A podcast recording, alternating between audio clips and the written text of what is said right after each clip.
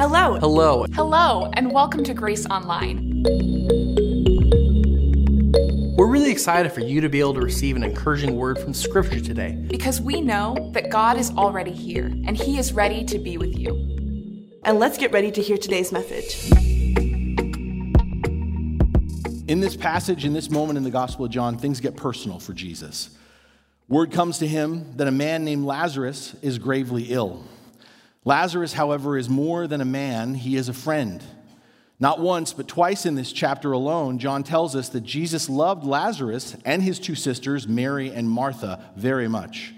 And if you actually look through all the gospel accounts, all four Matthew, Mark, Luke, and John it becomes clear that these are three people who were closer to Jesus almost more than almost anyone else.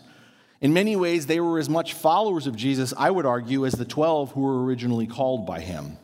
Now, given this, given the closeness in relationship, we would think, naturally expect Jesus, hearing this news, Lazarus is sick, gravely ill, that he would immediately head home to the home of his friends to be, the be-, be at the bedside of Lazarus. But if you're familiar with this passage as we're entering into this story, Jesus waits. He doesn't act right away. Instead, after two days, he at last heads toward the home of Mary and Martha to attend a funeral. As on the way, he informs his disciples that Lazarus has died, but at the same time, he also says death will not be the last word in Lazarus' life. With that introduction, let's come into the story in verse 17. Let's look at this scripture together. Again, the words will be on the screen. On his arrival, Jesus found that Lazarus had already been in the tomb for four days. Now, Bethany was less than two miles from Jerusalem, and many Jews had come to Martha and Mary to comfort them in the loss of their brother. When Martha heard that Jesus was coming, she went out to meet him, but Mary stayed at home. Lord, Martha said to Jesus, if you had been here, my brother would not have died. But I know that even now, God will give you whatever you ask. Jesus said to her, Your brother will rise again. Martha answered, I know. He will rise again in the resurrection at the last day. Jesus said to her, I am the resurrection and the life. The one who believes in me will live even though they die. And whoever lives by believing in me will never die. Do you believe this? Next slide. Oh, I guess I ended there. So you have the Bible there. I got so caught up in it, I forgot. Sorry. wah, wah, wah. so, um, my, our, my conversation partner today is not who was originally scheduled. Unfortunately, the person who was originally scheduled became ill and was not able to be a part of this, and so I needed to pinch hit to find someone. And when you're pinch hitting, you go close to home. and so the person who's going to be my conversation partner today is the director of our children's ministries. She also teaches fifth grade at our school, but I know her a little bit better than that. She's my wife. Could we welcome Beth Twightman as she comes forward today?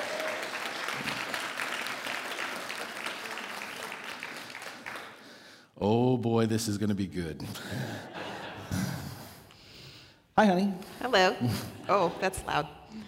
All right. So, if you haven't been with us, we do, again craft this around this passage. We've been talking about this together, uh, even more so than I have with anybody else because we live together. um, and it's really this message is crafted around three questions. And the starting point of the conversation is always coming together and asking the huh what question. That's what I call it. It's from listening to the passage, receiving it. What question I always ask my partner um, do you have that would help you to better understand this passage? And so, Beth, would you briefly share what your question was? Um, yes. So, obviously, it's a passage that I've heard many times. And put in this context, it was kind of interesting to take the passage and know that I was going to need to to talk about it. So, um, just kind of that stream of consciousness, the first thing that came to me reading through was why is Martha making seemingly contradictory statements back to back in verses 21 and 22? So, um, to recap, she says, Lord, or says, Lord, Martha said to Jesus, If you had been here, my brother would not have died, but I know that even now God will give you whatever you ask. So in doing that, it just, it seemed kind of,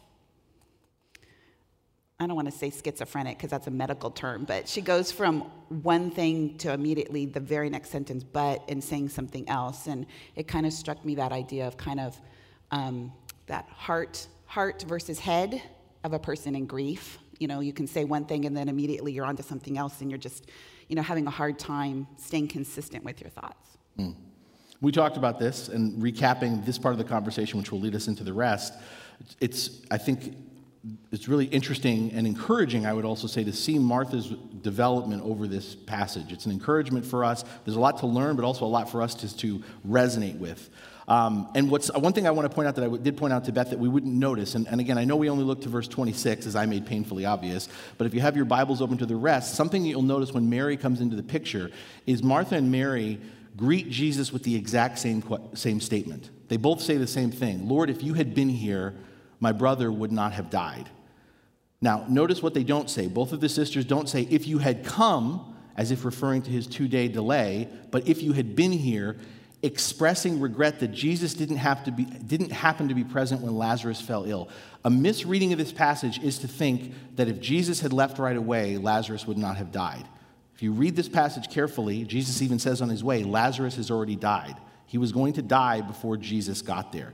Lazarus, the implication is, died soon after the messenger departed who came to Jesus, informing him that Lazarus was ill. So Mary and Martha here are not saying, if you had come sooner, my brother wouldn't have died. What they're saying is, you could have, they recognize he couldn't have arrived in time to prevent Lazarus' death. But there, there, there, yet there is a tension there, some sense of almost uh, a pointed question, maybe even an accusation of if you had been here in the first place when my brother got ill, you could have done something. Does that make sense to everybody? We tracking with that? And so, that, so and we relate to this. There's a, a real personal edge to this of where were you, Jesus? I thought you loved my brother. I thought you cared about us. Something that I pointed out to Beth, and we won't go down this rabbit trail because it was a point of disagreement. So this is like if you want to talk to us on the patio, you can hear about where we were going back and forth on this. But um, something I also. I don't, I, I don't think everybody needs to agree. I think that's the that's wonderful true. thing about Scripture is it speaks to people sometimes in different places. So disagreement's an okay thing. I us. agree with that. I agree with that. wow. Okay, here we go. All right. the, I'll, I'll, share this with you, and again, just to, so if you want to talk more about it. But I think what's interesting in this passage is that we obviously know of another story we're, we're very familiar with with Mary and Martha where Martha's all about being busy and doing something else, and Mary is at the feet of Jesus, right? And Jesus affirms Mary for doing the right thing. Where I perceive that here John flips the script in that Mary stays at home, whereas Martha's the one who comes out. And, and I would argue that part of why Martha comes out, and this is an interpretation, is Martha is really overcome by, or sorry, Mary is overcome by her grief, where she doesn't come out until she's called. Does that make sense? Whereas Martha comes out right away. And again, in this exchange, Mary doesn't make the same, have the same kind of dialogue with Jesus that Martha does, which is interesting. Anyway, the point is, there's definitely some tension here, some grief for Mary and for Martha. And if you go further in the passage, even the neighbors who are gathered kind of mumble amongst themselves, John tells us in verse 37 Could not the one who opened the eyes of the blind man have kept this man from dying? Meaning basically if he had been here. So this, there's this sense of, you know, not that Jesus could have arrived in time, but if he had been here in the first place, things could have been different. Now, because of this, I think that Martha, even though there's grief, I think Martha's word here in this idea of a contradictory statement is less of a rebuke, and as Beth has said, more of an expression of her grief. But I also think in the midst of her grief, it's not schizophrenia. I'm okay with that term. It's as much as it's grief, it's also at the same time an expression of her faith. And those two things can exist at the same time. Note, that what, note what Martha says. Had Jesus been present, Martha believes that her brother would not have died. That's a statement of faith as much as it is a statement of grief.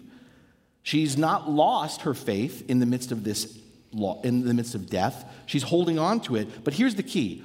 Martha's faith is based upon her hope for the future. Martha's faith is solely based on what Jesus can and will accomplish later, right? When Jesus responds to Martha, he says, he gives a promise. He says, Your brother will rise again. And Martha responds, I know. He will rise again in the resurrection at the last day. You know, there's a part of Martha that may hear when Jesus says, Your brother will rise again, as a bit of a platitude. You know what I mean? Your brother will rise again because, you know, Lazarus is going to rise in the resurrection. Martha's being orthodox. The orthodox view among Jews was at the end of the world, yes, the dead will be raised, will be raised up. So in many ways, she's just hearing Jesus is kind of proclaiming their faith. And so in some respects, that can almost sound a little bit like a platitude. Hey, don't worry, yeah, he's dead now, but he'll rise again. And, and, and I really want you to sit in this because of an important detail in this passage also is part of why Martha has very little hope of anything happening now is he's been dead for four days. And it's very significant that John points that out. Why? Because again, Jewish people believe that the soul remains in the vicinity of the body for three days, hoping to rejoin the body. I don't know how many of you knew that.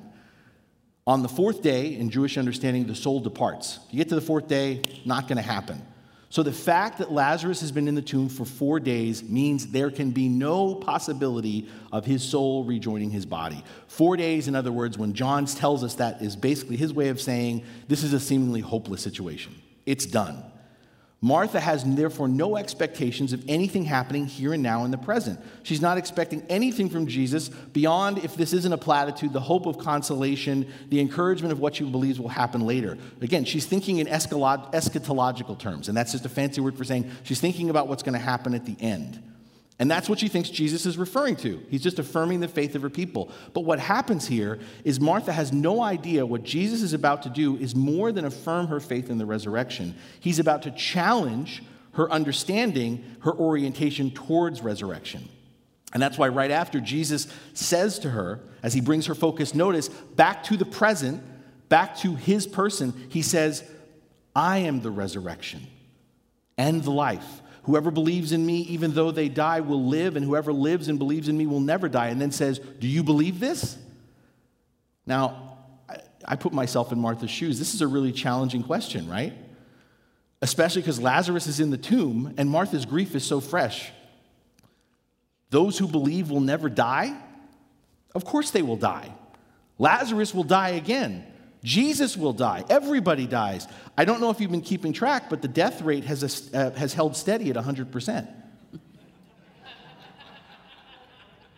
so Jesus seems to speak. It's not so much, I think, Martha who speaks in contradictory terms, as Jesus seems to speak in contradictory terms. But what's important to see is this is not a promise that believers will not die physically. This is not a promise that believers will not die physically. Something we, I think we often miss in the church is that's part of our faith is we understand that death is the consequence of sin. Death is the consequence of living apart from God. And yes, our sins are forgiven by Christ. But hear this, church. The fact that our sins are forgiven doesn't mean that the ultimate consequence of sin doesn't still play out. I think many of us struggle with that. We've been forgiven, but Death still plays out because that's the ultimate consequence. Jesus is promising that life is possible after death. Jesus is promising here to Martha an experience of life that swallows up the sting of death, where death no longer becomes an end, but death becomes a prelude to resurrection. So, in other words, Jesus is not asking Martha if she believes he's about to raise her brother from the dead. That is not what he's saying. Jesus is asking her if she will be led by faith beyond a quiet confidence in the resurrection as a future promise to embracing Jesus as the fulfillment of that promise now.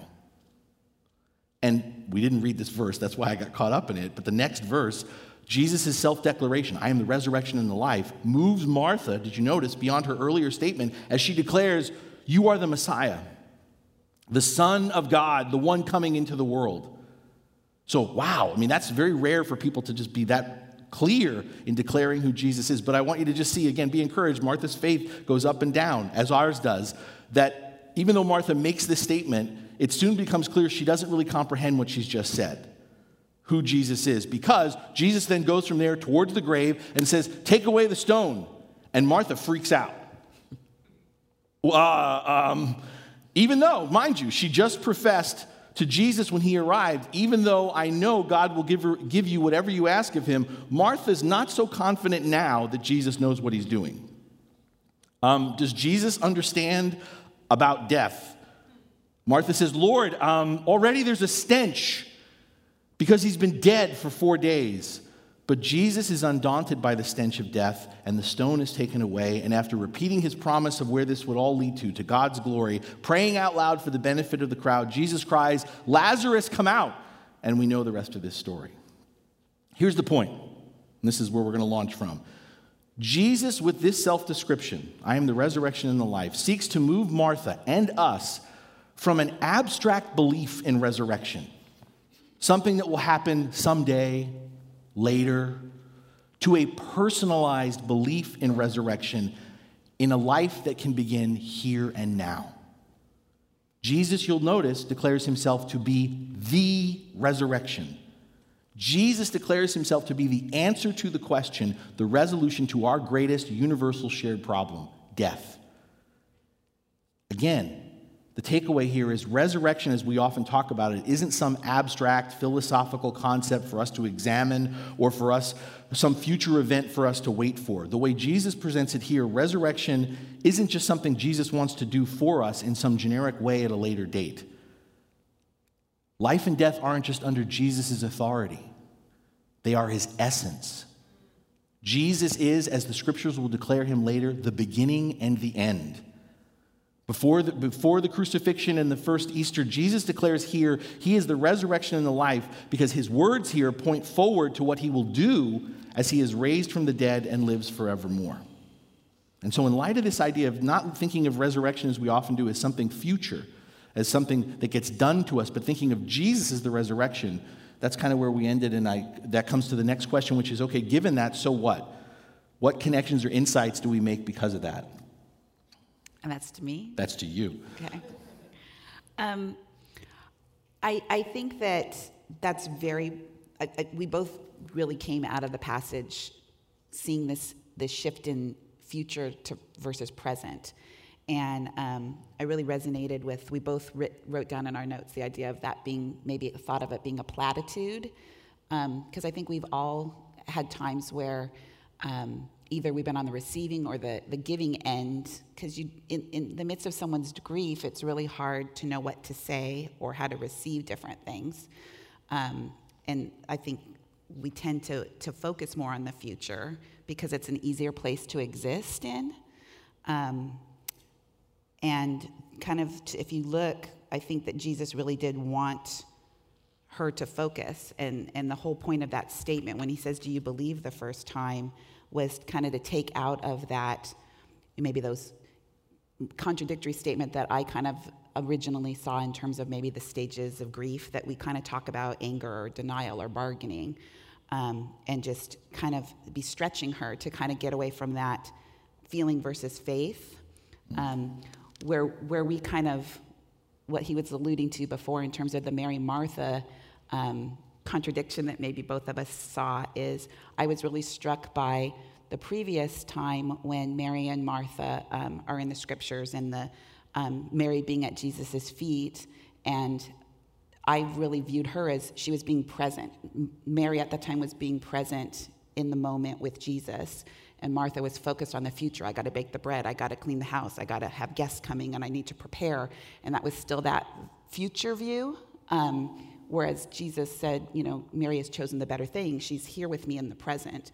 And I think this is kind of a, kind of that hearing of the shepherd's voice of him trying to stretch her even further of that previous lesson of saying, um, be present in the present is going to be more important. You, you, I'm, this, I am the resurrection and life is meant for you now. Um, so in that sense, it's not a platitude. Mm. And um, the teacher in me then looks at what Jesus said in terms of, I am the resurrection and the life. The one who believes in me will live even though they die, and whoever lives in me by believing will never die. That statement is full of present tense verbs. Um, and just that statement being so strong in that the tense of the verb that you use is very relevant. And so I think he's really reinforcing that idea of being present. So with all of that, then I say this, the so what is there's obviously a lesson for us to be to draw upon here too is this idea of if we are believing i mean she had a statement where she totally expressed her belief and then kind of this idea of speak it and now act on it um, for us as christians. And so the idea of transformative faith is fruitful living that we should be doing in the here and now. Mm. I, I, really, I think that's again, as we talked a little bit about this, spot on. I think, and I think that's just chewing on this idea of resurrection, kind of going off of what you said. Something that's really important here, but also important, really important when Jesus is raised from the dead, is I don't think that we do justice to what the Bible proclaims to us in resurrection. What Jesus does here, and what he will later happen on Easter Sunday, is not resuscitation. It's resurrection. Again, the significance of that Lazarus has been dead four days is he's not, if you see the Princess Bride, mostly dead.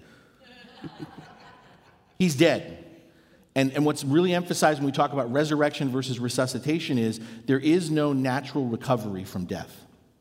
Hear that. There is no natural recovery from death. The dead, the dead, in other words, live again not by their own power, but only by the intervention of the one who created and sustains life. And so, what Jesus offers us when we celebrate the resurrection, and many people get this wrong. I talked last a couple of times back about how we even envision heaven.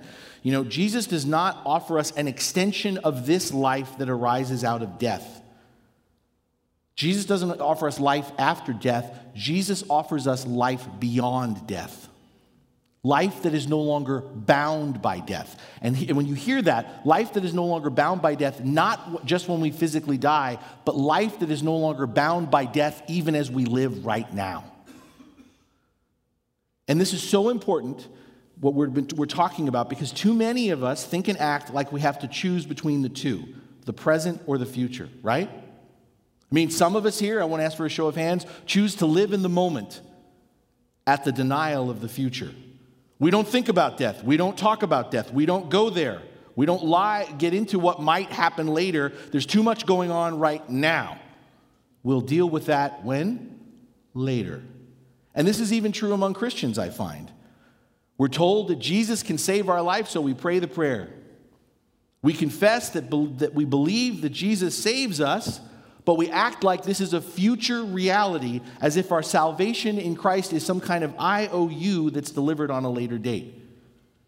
I can't tell you how many Christians I sit down with and they'll say, Oh, I prayed the prayer, Jesus is going to save me. No, Jesus has saved you. It's not something that's later, but again, for many Christians, we think of this as a later thing, it's a then. And, and, and, and that's great. We've got Jesus in our back pocket, but right now we have to live in the now. We have to live in this world. And so every so often we might, you know, check our insurance policy to make sure it's still good with Jesus. But that's still later. Guys, come on, let's be realists. We have to live now and survive in the real world, right? And then there are others of us who aren't so much fixated on the present. There's others of us who are jumping ahead and wondering or even worrying about the future. Again, I won't ask for a show of hands. Some of us are obsessed with the question of what happens next. What happens when you die? We fear the unknown. Many of us who are fixated on the future get stuck because we want answers. We want guarantees. You'll notice in this passage, as he often does, Jesus doesn't answer any of Martha's questions. Right? So we're constantly fixated, those of us who want answers on what's going to happen next, what our time will be, what can we expect later. And again, this happens even in the church. It's one of my soapbox issues. I won't stay on here very long, but even as Christians, we're so busy looking for signs of the end. Is Jesus coming back? That we miss the reality that Jesus is already here. We're so consumed with tomorrow that we miss today. But the resurrection of Jesus, the resurrection that is Jesus, that he is that life, that resurrection life, is this ability, this power where we can hope not only for the future, but also can have power in the present. That we don't have to choose anymore between the two, the present or the future. We don't have to sacrifice one for the sake of the other. Both our future and our present are determined not by death, but by Jesus.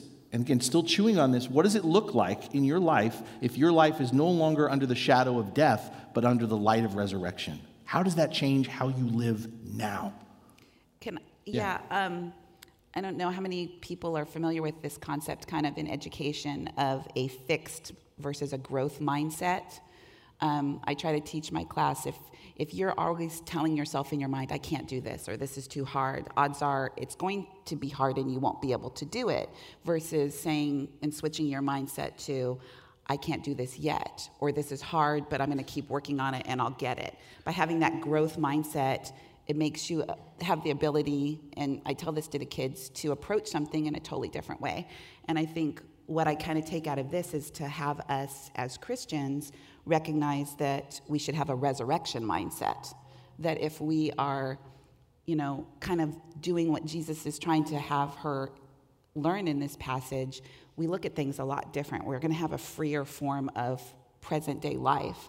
I think it, it kind of plants your feet firm and um, allows you to not be bogged down by guilt or shame or different things that have happened. If you kind of realize those things are buried and I'm not going to pick them back up, I'm going to move forward now, it allows you to not focus and be so bogged down. Well, and, and what, I, what I love about that, I'm just going to amend it a little bit. It's not that we, I, we, it's not that I'm going to move forward. I can move forward. Right. It's this idea, because we often live, uh, our, our, we put it upon ourselves, or the world puts it upon us, that no, no, you, you need to stick, you need to hold on to that guilt. You need to hold on to that shame. You failed. You screwed up. You messed up. And Jesus sets us free from that. Doesn't mean that the consequences that we still don't walk through, but that doesn't define our lives anymore. We're not talking about putting on rose colored glasses and acting like, oh, the stuff that happens that's bad, it's no big deal. Jesus grieves here, Jesus weeps. But it is saying that that doesn't have to be what defines your life. That doesn't be what doesn't be has to have to be what shapes your mindset, shapes how you and, and for many of us, that's we are living more in death than in life. We're holding on to bitterness. We're holding on to unforgiveness. We're holding on to fear. We're afraid, and we will not face that fear, which we can face any fear, because if our greatest enemy has been taken out in Jesus Christ, the greatest fear we have is death. And if death in Christ becomes not an end, but a gateway to a new beginning, we don't have to fear anything. Because, and, this is so big to me, death is never the last word in our lives, not just physically, but in our lives here and now. And I said this to Beth, I'll share it with you guys. One of the things that kills me, no pun intended, more and more as a pastor in my time and as a, as a pilgrim with you is the church has got the worst track record when it comes to death. We, of all people, should be modeling for the world not to live in fear of death, and yet the church is rampant in its fear of death. And the greatest example of this is churches refusing to die. Church that was huge, all of a sudden comes down to 25 people. Nope, we're not closing our doors. Uh uh-uh. uh. Because if we do, then that's it, then we're done. No. Sometimes God likes to just rearrange his troops. Exactly. Sometimes, sometimes God calls us to die because it's in dying that we actually truly live. And many of us will shake our heads, and some of us have lived that experience. Some of us have experienced resurrection. And once you get a taste for it, I, I was having this conversation with our kids, and they had an interesting answer, which I won't share, which is I said, Do you think Lazarus, we often don't talk about him, do you think that Lazarus lived differently when he was resurrected? I do. You think a guy who came out of a grave where people were peeling off the grave cloths lived his life this? I'm not saying he lived a perfect life, but I think that that fundamentally shifted. Resurrection mindset. Resurrection mindset, that's right. What does that look like for us? You know, and it's so important know another quick example is Jesus, Jesus' shortest scripture, everyone knows Jesus wept. You know, and you've probably heard a lot on this, but it's really important to understand that part, I absolutely believe that part of Jesus weeping in this moment is sharing in the grief of everyone else. But that is not fundamentally what John wants us to see. It's, not, it's there, but that's not what John is pointing to. Why does Jesus weep? The actual language that's used here, I don't know if you know this, you know, in so short, the actual language is, is not so much Jesus wept as Jesus was angry. Jesus was outraged. What's Jesus angry about? Some people are like, well, he's angry at the lack of faith of the people that's there. No, he's not.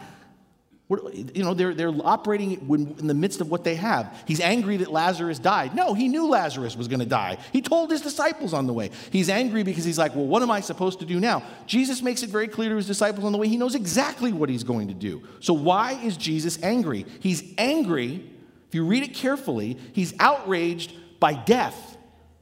It's not the way it's supposed to be. This is not the way it's supposed to be. He's upset by a death impregnated world. He's upset by the, all the violations, the loss that death brings into this world, all the tears, all the regrets, all the mourning, all the brokenness. He's upset. He's ticked off because of all that death takes from us, the sin that it causes, the unbelief which surfaces when its cold grip is felt. Jesus is outraged by the way it cripples, death cripples and denies our humanity the full potential of the abundant life that Jesus came to bring, that God always intended for us to have. And here's my point If we're living resurrection in a resurrection mindset and a resurrection minds, we life we should be ticked off too. We should be passionate that death is the enemy. My God, I am getting so tired of people like death is a friend. Just embrace death. Death is a friend. I almost said a bad word. From a Christian mindset, that's hogwash. Death is a violation of everything that God intends. That's why Jesus is angry and he cries, and we should be angry, righteously angry. And that's where our grief and our compassion needs to have a little outrage. Not, well, he, they've gone to a better place. Oh, well, you'll see them again someday. No, grief, this is hard, this is awful, with a sense of this is not the way it's supposed to be. Because grief without outrage is just being mere sentiment, it's mere sentimentalism. Well, and I think it's back to what we said earlier about the platitude. I think just having been on the receiving end of that, it's really hard to, to hear that and to not then be outraged almost by the platitude mm. as well. Um, personally, in, in, um, in our, our lives, we suffered a miscarriage. And it was my first pregnancy. It was obviously a really difficult thing to go through.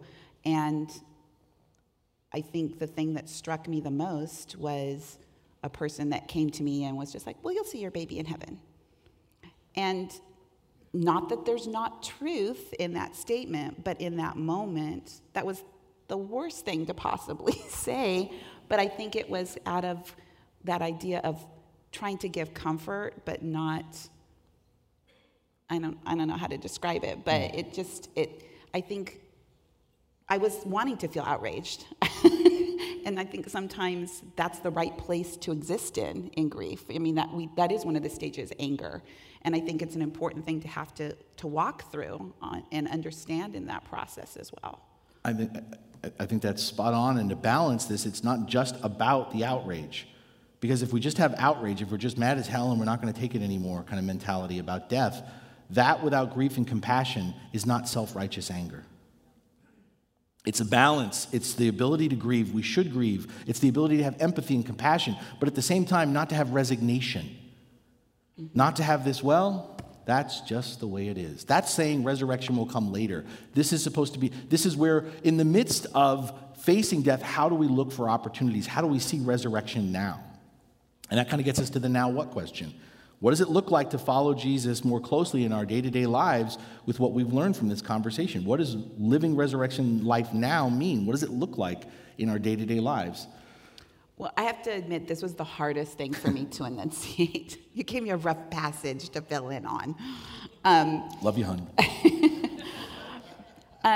Because um, to me, to, to kind of put into tangible words that which you hopefully are doing somewhat naturally is a hard thing to do.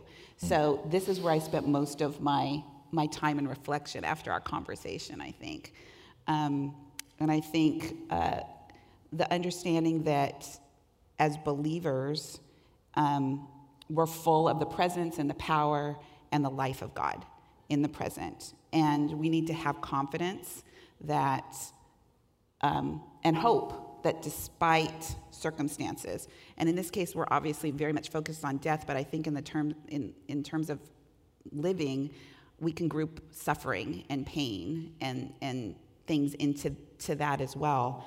But we're not going to escape pain, we're not going to escape suffering, we're not going to escape death. Um, but in the midst of those things, we have to really cling to the idea and the greater understanding that we have something which is hope. Um, it's kind of like if you, um, I don't know if you've ever seen, I know our family, we talk in movie lines, sorry. But um, in the, the movie Harry Met Sally, um, if you kind of know the end of the story, if I think he says to her when he realizes that he's finally in love with her, when you realize when you love someone, you want the, your life to begin as soon as possible, you know? And we, we know the final ending. And as a result, that should fill us with um, kind of that leaving the things buried, the, the death to self in a sense, which I know we, we kind of had a little bit of a dis, we don't agree on that term per se, but I think it encapsulates what I mean. um, but the whole idea is, I mean, in John also earlier, he says, I came that they might have life and have it abundantly. He wants us to have it currently abundantly. And so, what does that mean? Basically, practically, I tend to live my life that it's not about me. that's kind of what I come to in the sense of, um, you know, prune away the dead things, the guilt, the shame, leave those behind, and then choices that I make in the here and now, I'm not making out of fear. Um, I mean, I shared this story with you. As a teacher, and unfortunately, it's one of those things that you wish, you know, wasn't a reality, but um, we live in a reality where I could go to work and not come home as a teacher um, with violence in the classroom. And that's something that I'm angry about. It's not the way it's supposed to be. I don't think um, any child should have to, like we do at the beginning of the year, have to go through lockdown drills and learn where they have to sit and what they have to do if somebody with horrible intent comes onto our campus. And as a teacher, one of the hardest things for me to do is to go through that drill with them because in that moment, you really are shattering the innocence of kids. And um, it's kind of diametrically opposed to how I parent and how I want to teach and the environment that I want to create. So um, we go through the logistics of that drill, and there's obviously tons of questions, and the kids want to talk about it and different things. But ultimately, in, in the end, I walk behind my desk and I take out a very big baseball bat, which I show them that I keep there. And ultimately, I tell them if anybody comes through that door, they're going to get through me before they get to you. And I can say that without fear and without it being a platitude because I can truly say, I mean that. Because they're not getting to my kids. And if, if I'm still standing, they're not getting to my kids. And um, that's, I mean, we've, we've discussed this because I've come home and, and literally cried that I have to do that with my class because it's not the way it's supposed to be. But I've, I've said to him, I mean, I'm sure there, there's people who are in law enforcement and different things that have this same conversation with their spouse that if that's how it goes down, I have no zero regrets that I've lived the life. I have the assurance of knowing where I'm going. And if just one little kid behind me gets a life based upon something like that, I'm okay with it. And don't be sad and mourn that. And I mean, so that's, that's a tangible example. I, I mean, it's an awful example in the sense that I, I, hate that we have to live in a world where that exists. Um, but but I think what's when you share that, and, I, and, and, again, it is an extreme example, but, but something within that that I think we can take beyond the extreme is you're not saying that out of a place of resignation of well, it's my job. I'm an adult, they're kids. I guess I'll do this because I. Ha-. You're really saying that, and again, it's a, it's not what anyone would want to say, but you're saying that out of a place of confidence that death is. I'm not afraid of death. They call me Mama T after that. but it's again, I'm not. You're not. You're not afraid of death. Some people might do that and say, I really don't want to die, but, I, but I'll do it if I have to. But it's a different thing to say, I'm, again, Jesus puts it that way. True love is laying down your life for an, your willingness to lay down your life for another. I think that, that that speaks to it. I mean, I think when we talk about this idea of what does it look like to get, I mean, that example is powerful. But in the day to day of our lives, as we've kind of already alluded to, living by faith rather than living by fear, that's resurrection living. And what do I mean by that? Not living in fear of failure, not living in fear of your wounds, not living in fear of endings in your life. we talked last week, I think, about for many of us, and I'm not there yet, and I may this is an ending I'm going to have to walk to, but retirement. For some people, retirement's a death, and they never get back up.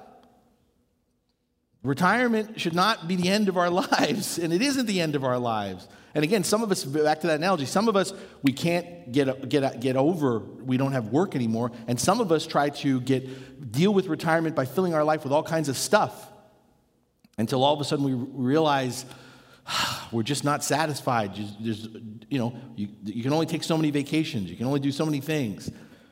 It's not facing death. It's not, it's not living in fear. It's not letting our identity or our destiny being defined by our losses or our failures or our wounds. It's not holding on to negativity. Living the resurrection life is not holding on to negativity. And my God, do we need that word today? Because people are holding on to negativity. It's election time, people. How you feeling? I thought so. Holding on to anger, bitterness, and rage. Turn on the news, and people are already angry, and we haven't even done the elections yet. And they're already bitter and anticipating being bitter when it's over. It's maintain, it's not, it's, it's, main, it's, you know, living in, in death is maintaining a defeated or apathetic posture. How many Eeyores do we have in this room? Oh, well, it's probably going to get worse before it gets better. Oh, I might as well not try. E- Eeyore? Eeyore. Oh, Eeyore. Eeyores. Winnie the Pooh. Winnie the Pooh. Or an Okay. apathetic posture. Doesn't matter, whatever, I don't care. How many of us have given in to cynicism and pessimism? A lot of us, because that's what sells on TV and on the radio. Positivity isn't what sells people, it's cynicism and pessimism. And based upon how the things are going and what's getting churned out, we love it. We live for it. But we're not living for it, we're dying for it. Living in the past. And again, this is a big one. How many of us here are victims of living in the past? The past is great to look back into, but how many of us are living there? Oh, and I know, and I've said it to you as your pastor, gosh, I've heard it so many times in 15 years. If we could only go back to grace the way it was in the 80s, in the 90s, those were the good old days. And some of you are still living in the 80s and the 90s. Those days are long gone. And that doesn't mean it's bad. What it means is maybe you're missing some of the resurrection thing God's trying to do in the present because you're not willing to die to the fact that we're not living in the 80s and the 90s at grace anymore. Living in the resurrection now means instead of being fixated on what we've lost or what we, how we failed or where we feel mortally wounded, we look to and we abide in Christ. We follow Jesus and perceive life beyond the deaths we endure. Instead of pessimism, cynicism, apathy, all the things I listed, it's instead because we're looking to Jesus through Christ, perceiving and pointing to new possibilities, fresh starts, second chances that aren't in the distance but that are right there before us. Where, what can we learn from? What can good, you know, if we're believing a God of resurrection church, God's doing something. What's He doing? What's He raising up? But what we go is, well, I may not like what God's raising up. Ah. but you're not saying God isn't raising up something, you're just saying it's not what you would prefer. That's a different issue altogether. And Beth alluded to it living the resurrection life. What does that look like daily? Jesus tells us plainly, and again, it's not a word we like to hear. Living the resurrection life is dying to ourselves. And I'm going to make a statement that's provocative, shocking. Until we die to ourselves, we cannot be resurrected. Until we die to ourselves, we cannot be resurrected. And that means we cannot experience resurrection life now.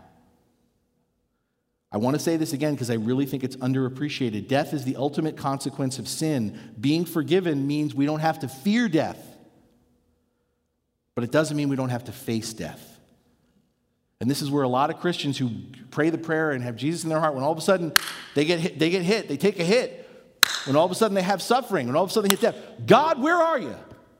What kind of good God are you? And it's the same God who said, Hey, I never said you weren't going to have to face the consequences. I just said those consequences weren't going to be the last word in your life. I just said the consequences weren't going to define who you are.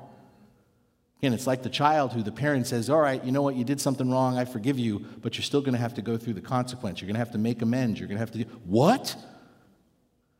I see that as a teacher too. And, and we would, I think most of us say that that's not good parenting, right? Good parenting is you got to realize there's a consequence, but the consequence doesn't have to be the end all be all or define you. The last thing I'll just say about living resurrection life that I think also is important is living resurrection life means promoting life. It means championing resurrection. One of the things that I lo- that got me this time about this passage that I just found I'm still chewing on, so it's a little bit raw, is how Jesus ha- resurrects Lazarus, but he has other people take off the grave clothes. Take off the clothes, release him. And what I'm chewing on is Jesus loves to resurrect people, but he's invited us, he's called us to be a part of the unbinding, the unwrapping. And that means that living the resurrection life means supporting life whenever it's threatened in the name of the one who raised the dead. It's confronting, hear this, church, election day, time's coming, that's just one example. It means confronting the stinking places of death and decay, not with more cynicism, pessimism, and outrage, but with hope. It means championing resurrection for those who are dying, for those who fail, for those who experience loss, for those who've fallen and believe they can't get back up. And ultimately, what it means, living the resurrection life, means dealing with the stench of death rather than trying to, to cover it. Dealing with the stench of death. I, again, in this passage, Martha's like, Don't open that up. It's, it smells already. It's going to smell really bad. And Jesus says, I, I, I got no problem with the stench of death. It, it will pass. It means living the resurrection life. When I say being willing to deal with the stench of death, it means being willing to enter into the loss not only of our own life, not only the failures or wounds of our own life, but living into, we're living into, get, entering into the loss, and failures, and wounds of someone else's life. The stinkiness. It means getting our hands dirty as we come alongside others walking out of the tomb, the tomb that they find themselves in. Love your neighbor as yourself. Love your neighbor as yourself. And part of that love is resurrection love. Not loving your, yourself you know, well, I'm a failure, I'm a sinner, I'm a, all these things we pile on or let others pile on us, but I love myself. That's not what Jesus says. Jesus says, I love you, and my love for you is beyond your failure, your sin, your losses.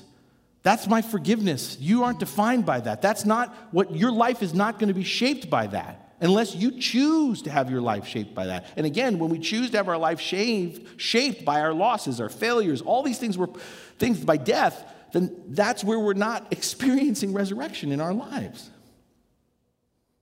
I think, um, gosh, years ago, gosh, really, mm, I don't know if it was towards the beginning of us coming here, um, but we were at a Women of Faith conference, and one of the speakers um, had a had a thing where she wanted you to kind of pretend you were taking up a mirror and looking at yourself and kind of looking at yourself. Um, and I think especially women do this with appearance and with different things, maybe more so than men. I don't know, I'm not a man. But um, the idea of looking at yourself through resurrection eyes. And um, if, you, if you were really truly looking at yourself through the eyes of Jesus, he's not going to see any of that stuff that we bog ourselves down with, and that we really just need to put that away.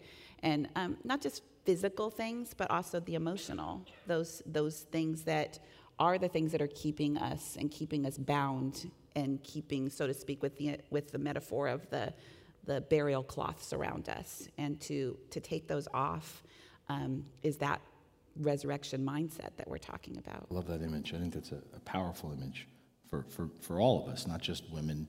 I think men in their own way look in the mirror and see things differently than the way Jesus wants us to see ourselves as well. We're near time. I'll offer these closing words as I'm grateful to have Beth as a conversation partner. Church, my brothers and sisters in Christ, in the midst of disappointments, tragedies, failures, injustices, the losses we face, we are held and loved. We are determined not by the powers of death, but by the risen Jesus. The one who not only restores life, hear this, but the one who is life, who is the resurrection. Death is powerful. Make no mistake, death is powerful, but death in Jesus Christ is not all powerful. Death, or what the Apostle Paul calls our final enemy, has been defeated by Christ. Jesus is the place where death ends and life begins. And it's okay. Be encouraged. I am because we, like Martha, believe, and yet we struggle to grasp what this means. With Martha, we confess what we're still comprehending. But this is what we confess biblical faith is resurrection faith. Trusting in a God who can produce life where we can only see death. And to be that kind of people, to walk by faith like that, we have to experience resurrection ourselves. And so I'm asking you this morning do you hear Jesus calling your name today? Is Christ calling you to come out of the deadness of your own life? If you hear his voice this morning, why don't you walk out of that tomb that you're in right now? Do you want to stay bound up in bitterness any longer? Do you want to remain wrapped up in unforgiveness? Isn't it time to be released from the chains of addiction that hold you? Isn't it time to be free of all the doubts, all the struggles, all the failures that you continue to wear, that you put on day after day like grave clothes? Are you ready to bury the past? To put whatever it is, whatever it is that happened to you behind you? Are you willing to let others help?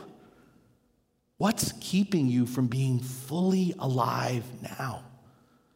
Because in Jesus Christ, eternal life begins for the believer in the here and now, or it never begins. Hear that. It never begins if it doesn't begin here and now. If we don't know Jesus as Lord over the many deaths that we die in this life, how can we have confidence that He will raise us at some, some future unknown date? How can we claim Christ's promise for life after death if we're not claiming His promise for life after birth? Are we ready for life beyond death, abundant life, resurrection life? Because, my friends, the stone has been rolled away.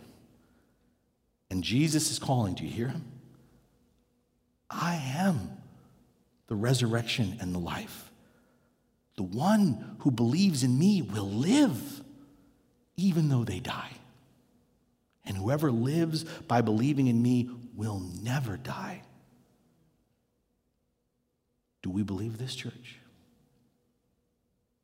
Let's pray. Jesus, we're so thankful to know you as our tender hearted Savior, one who comforts us in a variety of expressions of death loss of life, loss of love, the death of dreams and longings, hope and trust, the burial of what once was and what may never be. No one hates death more than you, Jesus. No one. No one feels its horrid implications more profoundly than you do. No one grieves its ugly violation more deeply than you do. No one longs for the day of no more death that you promise in the end more earnestly than you. No one has done more to secure death's obliteration than you. Jesus, today we're so thankful. We know you as the resurrection and the life. We proclaim what we continue to struggle to understand that your death was the death of death itself. And so we rest our oftentimes heavy, confused, and yes, grieving hearts in your loving, resurrected hands.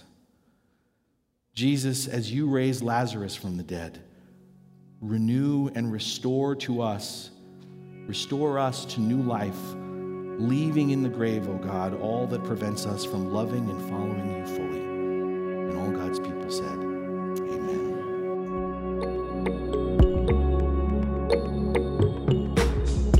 If you'd like more information about our church, please visit us online at gracehb.org.